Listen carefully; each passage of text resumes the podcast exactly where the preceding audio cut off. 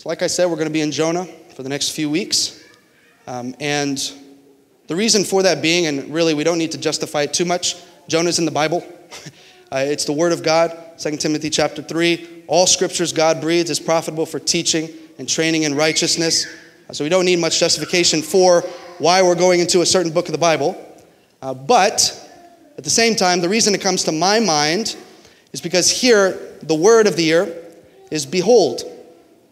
And I think the book of Jonah, um, in, in a special way, really does help us do that, help us behold the mercy of God. And, and in a way that's unique, because the book of Jonah is unique among the other prophet books in the Old Testament. Because in the majority of the prophet books in the Old Testament, you have the dictated words of the prophets that you're reading. That's not the case here. Jonah just says a handful of words. Uh, here instead, we have the life of Jonah explained to us. So we get this unique look into the mercy of God through a very relatable story in Jonah. That's only one of the reasons why the book of Jonah is unique, but I think it helps us here in this, this year of beholding. We get to behold the mercy of God through the, using the window into uh, Jonah's life. So I'm looking forward to this. I think it's going to be a great few weeks that we have together. Let's, let's do this.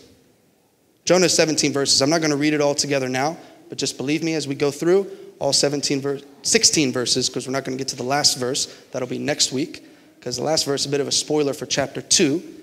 Uh, but we'll get through 16 verses here together and then, and then continue there.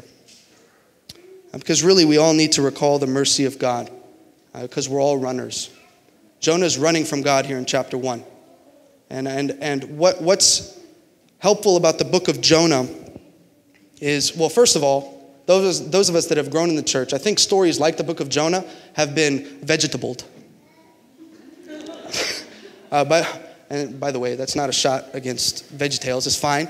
Um, but I'm saying some stories like Jonah uh, we've, we've heard them so much, we can summarize them, and therefore we think we know them. Um, but, but, and I think that that ability to summarize sometimes bring, causes us to hesitate to dive deep. Right? Whenever I use the word dive, try not to laugh. All right? But, but I think it does sometimes, at least it does for me.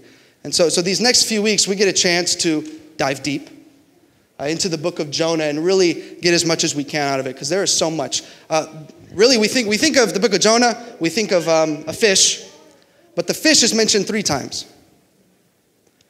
The name Jonah and the city of Nineveh, if you put those two things together, mentioned 27 times. The name of God, which there are two that are used, mentioned 42 times. So the book of Jonah is not about primarily a fish, though that's pretty special, I suppose. It's about God, and specifically His mercy for an individual and His mercy for a nation. So we're going to dive deep because we're all runners. We all tend to run from God. We're all sinners, just like Jonah. And we need to remember and recall His mercy and return back to Him uh, because, it's, because it's readily available for us. Um, and I'll also say a unique aspect of the book of Jonah um, is that it's meant to be read reflectively. In that, um, in the original language, I'll try to explain this as best I can. The best way, okay, hold on, hold on. In order to get what you can out of Jonah, whenever you get to the place in the book of Jonah and you think to yourself, man, Jonah's a really bad guy. Like, awful. And you'll find he is. Pretty bad. Like, man, he's just terrible, like, just prejudiced, just awful human being. We're supposed to think to ourselves, ah, that's me. And the reason why we believe that that's the way we're to interpret it is because, um, traditionally speaking, in the original language, that's how it's written. And how do we know that? Once a year in Yom Kippur, Jonah, which is a Jewish tradition, uh, Jonah is read aloud. And at the end of the reading, collectively, all those in attendance will say, I am Jonah uh, because scholars believe that the book of Jonah was, was written and, and God ordained the life of Jonah in such a way that it was to convict the hearts of the Israel people and say, No, Jonah's you, right? You flee from my calling on your life. You, you don't listen when you're supposed to. You're not living the way you're supposed to. And so, as we're reading, and, and you get to the place, you're like, oh, Jonah again? He's running again. There was a fish, and he still can't get it right. We're supposed to think to ourselves, I can't get it right. I'm Jonah. So, as we go through today, it's supposed to be very reflective. In the original language, that's how it's written. And actually, Jonah, we know his occupation, he's a prophet, right? And he's only mentioned one other time in the Old Testament. And that is in 2 Kings chapter 14. And he was prophesying for the absolutely wicked king, Jeroboam II. If you had like a tier list of worst kings, Jeroboam II, somewhere close to the top, wicked king. And what's interesting is Jonah prophesies favor over the wicked king of Jeroboam II, which is fine. It seems all good. But then there's a contemporary prophet named Amos who also prophesies for Jeroboam II. And so Jonah here, he prophesies favor that he's going to win these battles and get, regain his territory in the northern kingdom. Those things don't come true, but Amos's prophecy that he would be destroyed do come true. So what do we know about Jonah before going in? We know he's a prophet, which means it's not unusual that he would receive a word from God, but we know that his prophecy was overturned. So one scholar puts it this way. Say the reality that Jonah's prophecy is overturned should make us at least suspicious of his character. So, right away, going into this book, this is what we know of Jonah. So, let's dive in. We're, we're going to start in the first three verses here. And remember, as we go through, our tendency is to run from God. And we see this life of Jonah, we're supposed to be thinking to ourselves, oh, that's me. I'm Jonah. I need his mercy every single day of my life because my tendency is to run from God. So, what we get is a description of a runner, a description of a runner. What it looks like to be someone who runs from God, be someone who rebels against Him. So, let's read the first three verses here together.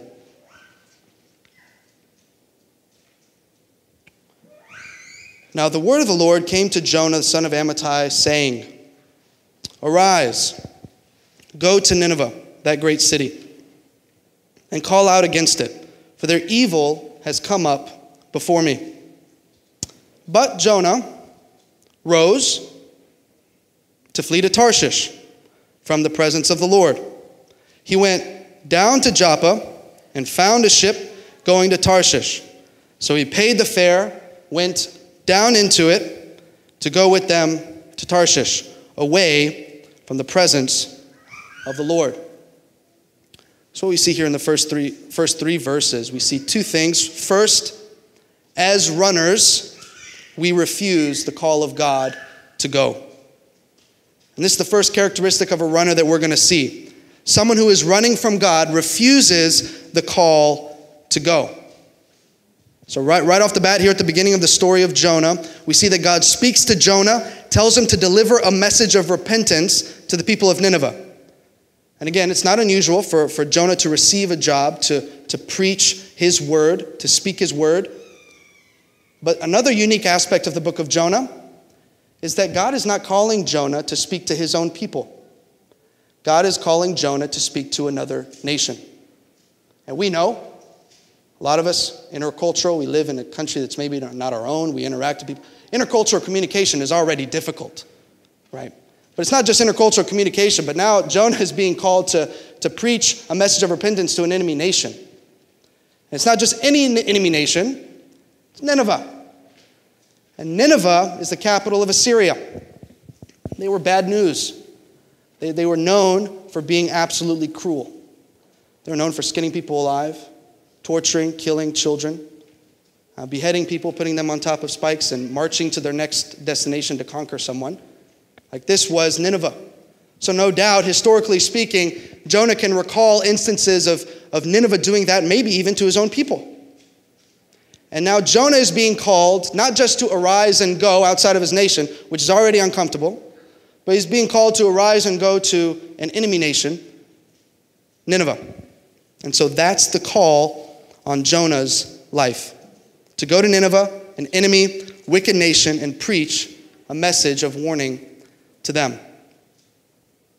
For some of us here, God will send you to a foreign country to share the gospel. Others of us will stay here. You'll stay in Korea. God has called and commanded all of us to be a witness to the people in our contexts, to those here who don't know Christ. And maybe you know this or not, but roughly 52 million people are in South Korea. 43, of, 43 million of them, at least statistics tell us, are lost. 43 million people who don't know God, who are opposed to God. And so we are called wherever we go, in whatever context we find ourselves in, like Jonah, God has called us to arise and go. So the question that comes to my mind again, we are Jonah, I'm Jonah. How are you responding to that call? What message are you bringing to the people in your life? And maybe some of us here today are refusing that call. Maybe busyness causes you to never think about the lost. Or you know God is calling you to do or say something difficult or uncomfortable for the kingdom, but uh, you, you prioritize comfort over calling. And that's the first principle we see here today. As runners, as those that tend to run from God, we often refuse the call of God to go. But also, something we see here in the first three verses is as runners, we flee from the presence of the Lord. And we see that here. We flee from the presence of the Lord. Verse 3 But Jonah rose to flee to Tarshish from the presence of the Lord.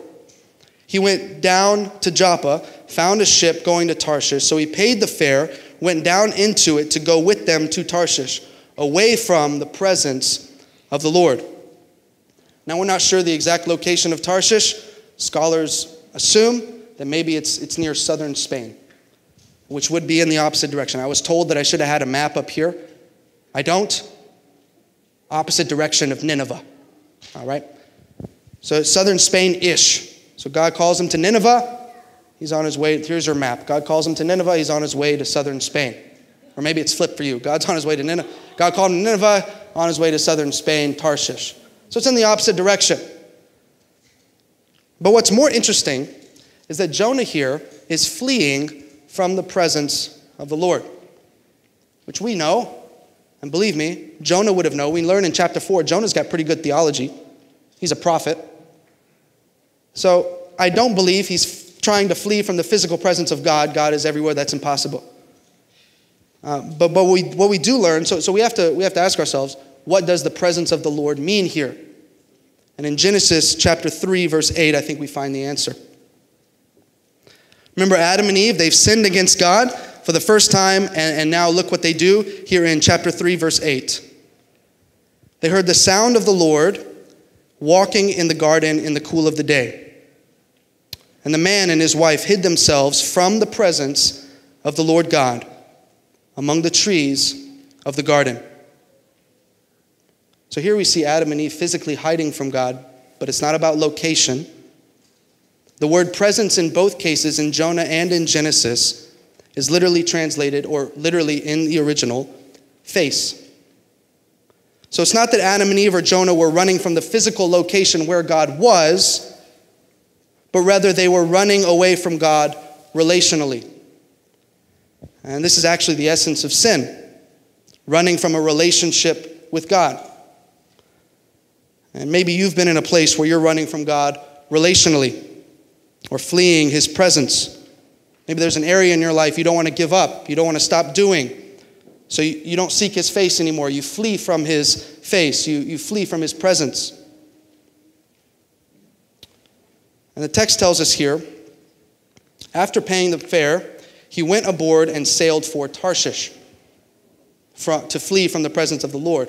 Now, the location is actually significant because Tarshish is used elsewhere in the Old Testament.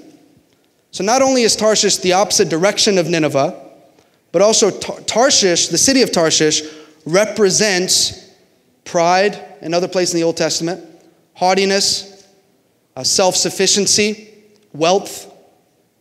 And, and I'll show you that here. There's a couple of Old Testament examples I'll use. First, Isaiah, in the book of Isaiah, it says, Against all the ships of Tarshish and against all the beautiful craft, and the haughtiness of man shall be humbled. The lofty pride of men shall be brought low. So there we see ships of Tarshish, and then again in Ezekiel, which is next on the slide. The ships of Tarshish traveled for you with your merchandise, your riches, your wares, or your wages. When your wares came from the seas, you satisfied many peoples. With your abundant wealth and merchandise, you enriched the kings of the earth. So here we have this picture of the ships of Tarshish, or a ship going to Tarshish, representing this wealth, this pride, and this haughtiness. So Jonah, in a sense, could be that he's running to Wall Street. He's chasing wealth, thinking it would make him safe and take him where he wanted to be. So I think the question we need to ask ourselves is what is your Tarshish?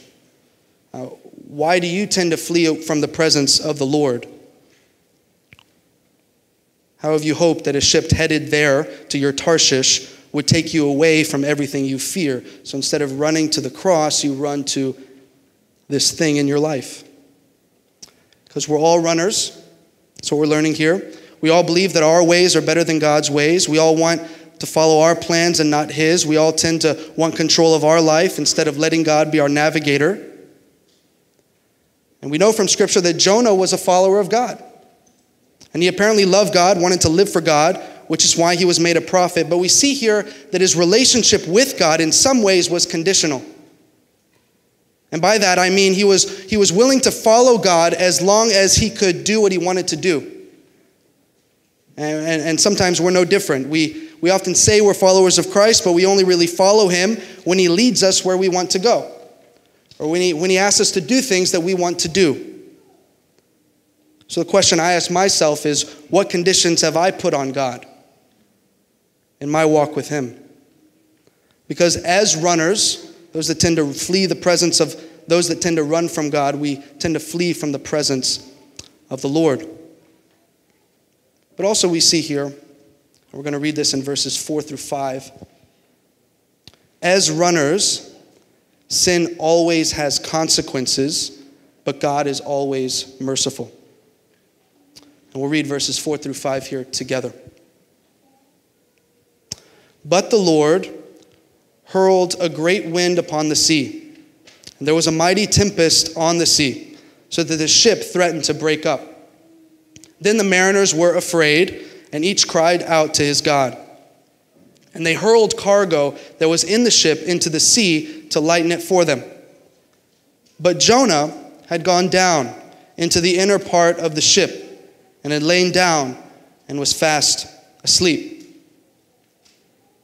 So, here, what we see in verses 4 through 5 is that Jonah's decisions aren't just affecting him, it's not just affecting the nation of the, the city of Nineveh, but it's also affecting the sailors around him. Because here we have, they're throwing their goods, their merchandise outside of this ship. They're losing their goods, and potentially, Jonah's actions could have cost them their life. Because when we sin against God, the result is not just separation and brokenness with God, but also separation and brokenness with people. Uh, simply put, our, our sin affects others. Uh, we never sin in private. Uh, for some of you, your friends are suffering because of your disobedience to God. Uh, your sin has uh, maybe made us bad fathers or mothers or an unfaithful friend or a disappointing husband or wife. And the greatest gift that you can give to anyone who knows you, the greatest gift I can give to anyone who knows me, to my wife, to my kids, to my coworkers, to my neighbors, to my missional family, to those close to me, the greatest gift I can give them is my personal holiness. Because when we walk close with God, others are affected. When we're not walking close with God, others are affected. And of course, I do it for God's sake primarily for his honor and his glory, and for my own sake. But also, we keep in mind the sake of others, those around us. The greatest gift that you can give anybody is your own personal holiness. Think of it like this I just got off a flight, and actually, uh, on the flight, we had probably the worst turbulence I've experienced, which isn't saying too much, I suppose, but it was one of those where you feel the plane go up, up, up, up, up, and you just know, here it comes. Down, down, down, down, down, right? So, you, you know, you feel that. And uh, funny part was, I, am like over here, you know, looking at my wife like, I love you, you know. um, Um, but but my, my daughter Leah, she's just like, oh, this is so fun. She literally said, this is so fun. Uh, but yeah, of course, of course it was fine. But on flights, uh, you, you, get the, the tutorial of um, you know, how to stay safe in case of the unlikely event of an emergency. Um, and many of us have memorized those things because we fly so much. But one of the things is uh, when the oxygen mask comes down, uh, don't put it on yourself first, put it on your child or someone who needs assistance. Uh, because the truth is, you have to be breathing before you can help your child. And it's the same thing spiritually. If you're passed out spiritually, you'll hurt those around you. And, and, and this is the, I think, the principle we're seeing here. Sin always has consequences, not just for yourself, but also for those around you. But like I said before, God is always merciful.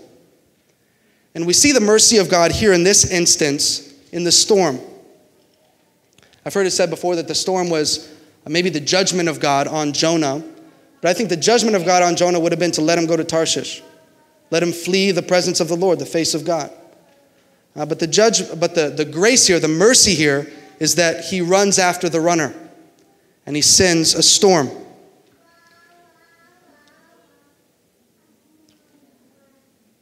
God sends this storm as an act of mercy because he knew it was the only way he could bring Jonah back into his presence.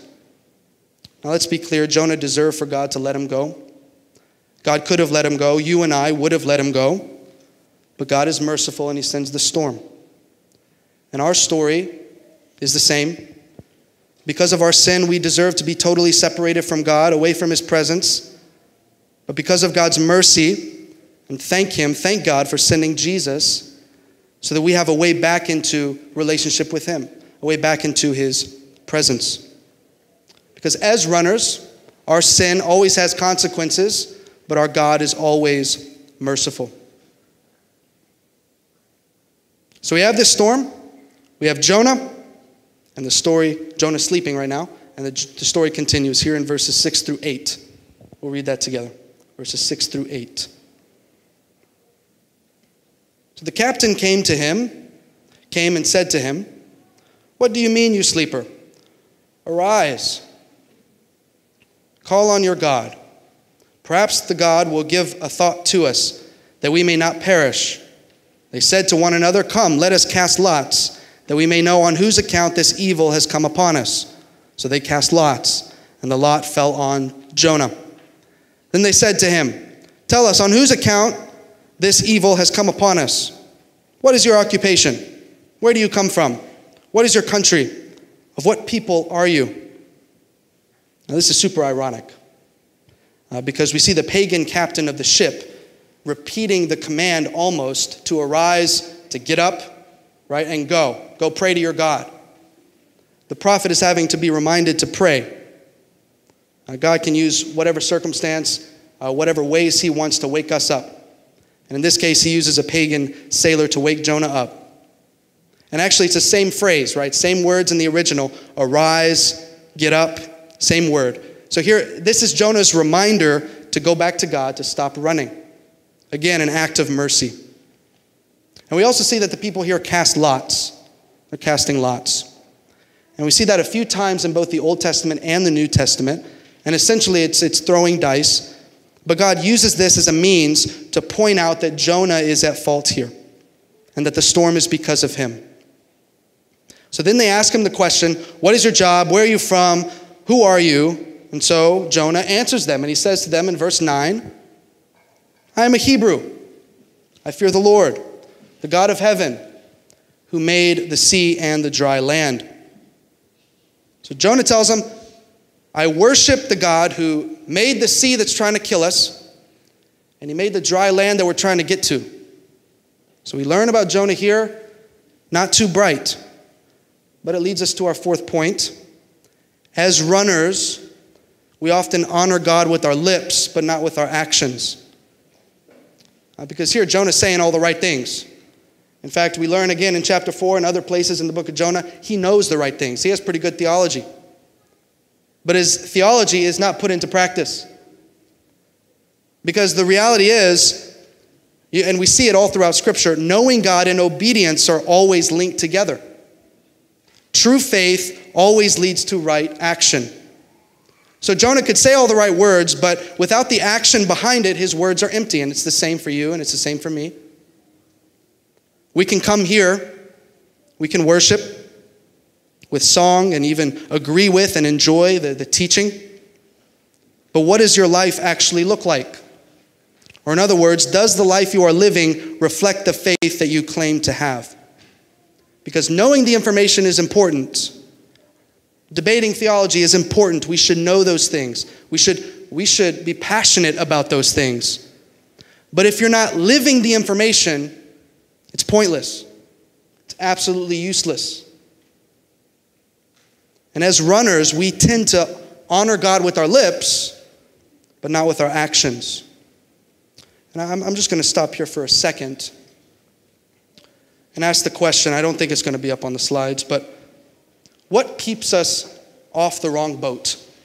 Right? How, how, do we, how do we stay off the wrong boat in our own lives, in our walk with God? And I think two things that we can glean uh, just quickly here from these first few points is this. First, intimacy with God.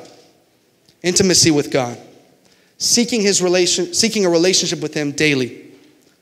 Uh, but second, and this is where I want to stop for a second, is Bible application. Bible application.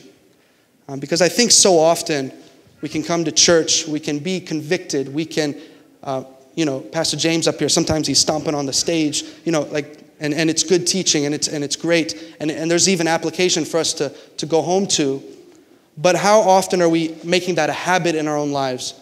To where even in our personal study, okay, one thing I'm going to take from this and I'm going to do it today. One thing I'm going to take from this, I'm going to do it tomorrow. And we seriously live intentionally in Bible application. Because if you're not doing that, once again, you can come on Sunday and be super, you know, lit by the Spirit. But if you're not doing it, it is useless. It's pointless. So I think, secondly, how do we keep off the wrong boat?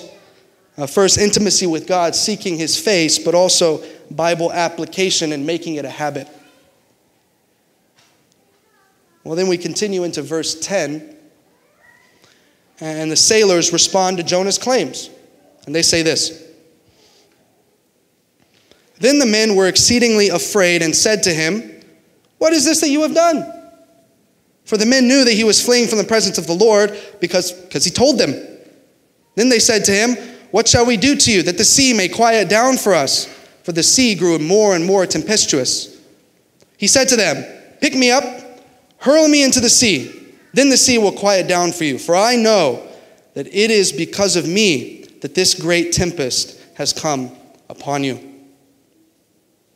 So, here in chapter 1, we've found Jonah's lowest point. Uh, he's come to his end and would rather die than turn back and follow God. And, and he's clearly in a very dark place, ashamed of what he's done and what he's become. So, ending his life seems to be the best option here for him. And maybe it would save the sailors as well. And then verse 13 continues Nevertheless, the men rowed hard to get back to dry land, but they could not, for the sea grew more and more, the, the sea grew stronger and stronger against them. I mostly said stronger and stronger because I didn't want to try to say tempestuous again. Tough word. And this is really amazing because we see irony once again. Irony is trickled throughout the book of Jonah. Jonah should be the one loving and caring and giving the message of salvation. But instead, it's the pagan men who show love and care and attempt to save Jonah's life. And as hard as they tried, it was no use against God. And then verse 14. Therefore, they called out to the Lord. They did that before Jonah. O Lord, let us not perish for this man's life, and lay not on us innocent blood. For you, O Lord, have done as it pleased you. So they picked up Jonah, hurled him into the sea and the sea ceased its raging. Then the men feared the Lord exceedingly, and they offered a sacrifice to the Lord and made vows. So here again we see the character of God. Jonah chose to flee from God because he did not want to bring the message of repentance to pagan people. And yet he finds himself thrown from a boat with pagan soldier, pagan sailors who now repent and fear the Lord. So he tried not to to be a prophet, but ended up being a prophet because God's still using him even though he's running away. And I think the message we can take from this, this uh, finishing portion here, is that God is sovereign over his plan of salvation. You and I can run from God's mission, but God is gracious, and his plan for the world is going to be accomplished. He's going to save people who are far from him, with or without us. God doesn't need us, but he chooses to give us the opportunity to be used by him. And of course, what a blessed opportunity that is to be used by the King of Kings and the Lord of Lords. So here we come to the end of chapter 1. And we'll save verse 17 for next week. Again, it's a spoiler. But in chapter 1, uh, what have we learned? I think we see in chapter 1 a picture of the gospel. Jonah, running from God, isn't saved or brought back into right relationship with God until he realizes it's on him. He's the problem. He's running. And he tells the sailors, No, this, this, this storm is because of me. I'm fleeing from the presence of the Lord. And until he confesses and admits that, then salvation comes. And the same is true of us. Salvation comes to those that admit and confess, really, I am Jonah. I'm a runner. I'm a sinner. I've sinned against God and I've been running from his presence. And the reality is, we're all sinners, we're all runners. Maybe you've refused his call on, on your life. Maybe you fled from his presence. Maybe you haven't been living the Christian life as you should. I think the call of Jonah chapter 1 is to arise and go to the foot of the cross where we find his mercy, forgiveness, and life filled presence. And that's really the gospel, I think, that we see in Jonah chapter 1. Um, I was asked to do this, and I will do this. This isn't something I tend to do. I don't, I don't tend to ask you to repeat something back to me, but I'm going to do it today. I'm going to ask you to repeat, I am Jonah. So we repeat, hold on, hold on, hold on, hold on. Goodness. So obedient. No. Um, so we just read through the entire book of Jonah. So now I'll say, I am Jonah, and then you'll say, I'm Jonah. I am Jonah. I am Jonah. All right, let's pray. I'm going to ask the praise team to come up. We'll close in prayer together.